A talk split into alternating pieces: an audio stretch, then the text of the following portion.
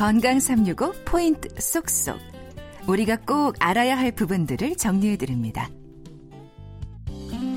건강 365 박광식의 건강 이야기. 오늘은 갱년기, 폐경 증후군을 주제로 말씀 나누는데요.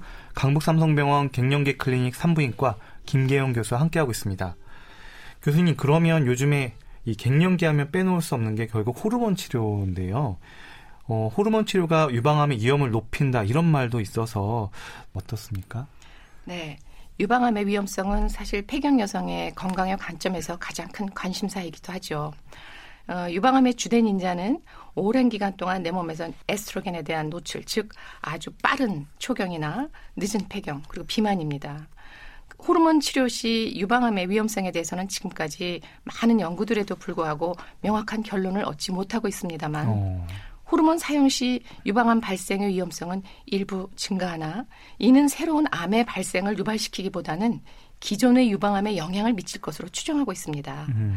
또한 유방암의 위험성이 비록 증가하더라도 어, 유방암 가족력이라든지 폐경 후 비만, 과도한 음주와 같은 유방암의 위험 인자보다 그 위험의 증가는 적다고 보겠습니다. 음.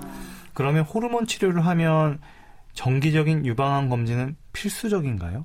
네, 그렇습니다. 어, 그럼 이거 맞는 얘기네요. 어. 그럼 호르몬 치료를 받는 이 또 갱년기 여성들에게 또 유방암 검진이 더 강조되는 건 또 다른 이유가 있을까요? 음, 네.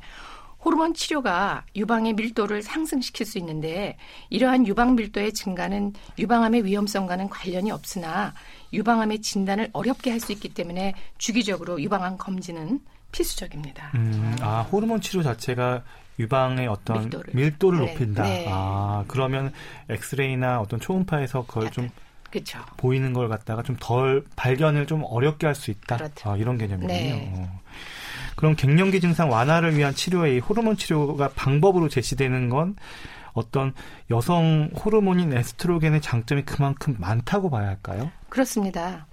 어, 여성 호르몬의 갑작스러운 감소를 시작해서 더 이상 난소에서 호르몬이 분비되지 않음으로 인해 오는 갱년기 증상은 폐경 초기 여성에게 사용할 때는 단지 일상생활에 불편함을 초래하는 초기 증상부터 점점 시간이 경과함에 따라오는 생명에 큰 지장을 줄 정도로 심한 골다공증이라든지 심혈관 질환의 예방에도 좋은 효과를 가져오는 것으로 알려져 있죠. 음, 그러면 이 여성 호르몬, 그러니까 폐경 후에 이 호르몬 대체요법, 호르몬 치료를 어, 어느 정도 기간 동안 사용해야 되는지, 뭐 평생 먹어야 되는 건 아닐 것 같은데요. 어, 호르몬 치료의 기간이랄까요? 네. 딱히 기간이 정해져 있지는 않는데요.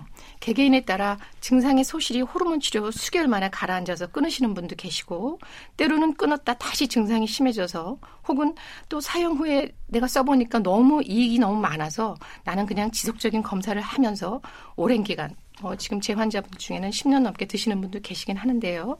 그렇게 오랜 기간 사용하시는 분들도 계시죠. 음. 보통 연구 결과 보면 5, 6년 내외의 여성 호르몬 복용은 안전하고 적어도 10년까지는 호르몬 복용의 위험성과 유익성을 따졌을 때는 먹는 게 더 유익하다고 할 수 있습니다. 음.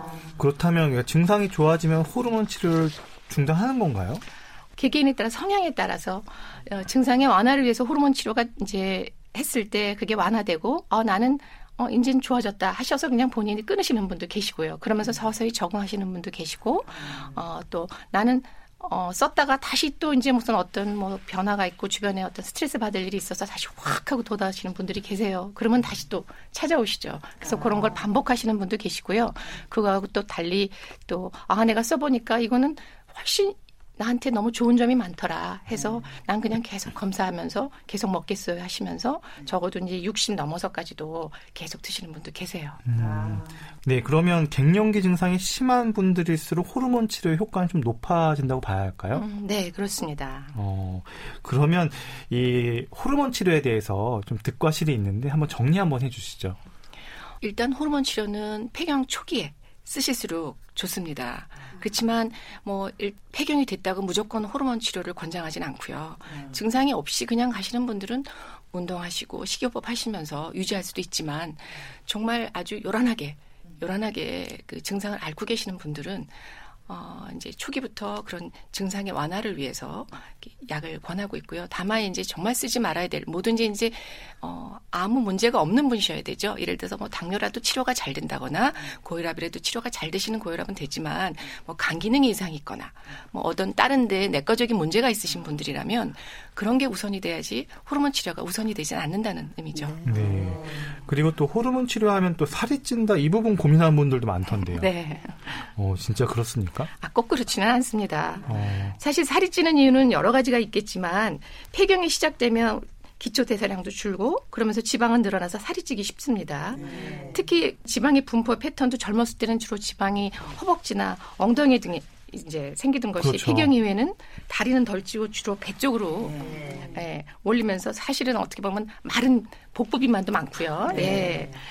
어, 그때 이제 호르몬 치료도 약의 종류에 따라 같은 약이라도 받아들이는 개개인에 따라 살이 찌시는 분이 계시고요. 오히려 또 체중이 감소하시는 분도 계십니다. 음. 네. 하나 더 이제 덧붙이면 유방암에 대한 두려움이 있는 분들이 좀 여성분들 중에 계시잖아요. 이런 유방암에 대한 두려움이 또 호르몬 치료를 망설이게 하기도 하는 것 같은데 그런 분들에게는 어떤 조언이 가능할까요? 네. 폐경 그 자체로 인해서 무조건 호르몬 치료를 권하고 싶지는 않지만 일상생활에 지장을 줄 정도로 심한 갱년기 증상을 겪고 계신 분들이 막연히 호르몬 약을 먹으면 유방암이 걸릴 것이라는 두려움 때문에 망설여지신다면 전문의와 상의해서 충분한 검사를 하신 후에 호르몬 치료를 하시도록 권하고 싶습니다. 음. 갱년기는 오히려 건강을 돌아볼 수 있고 건강이 돌아올 수 있는 시기라고 말씀드리고 싶습니다. 아, 또이 갱년기 증상 완화를 할 수 있다라는 뭐 석류, 칡, 콩, 또 홍삼, 뭐 백소 뭐 이게 도움이 된다 주변에서 얘기들 많이 하시던데요.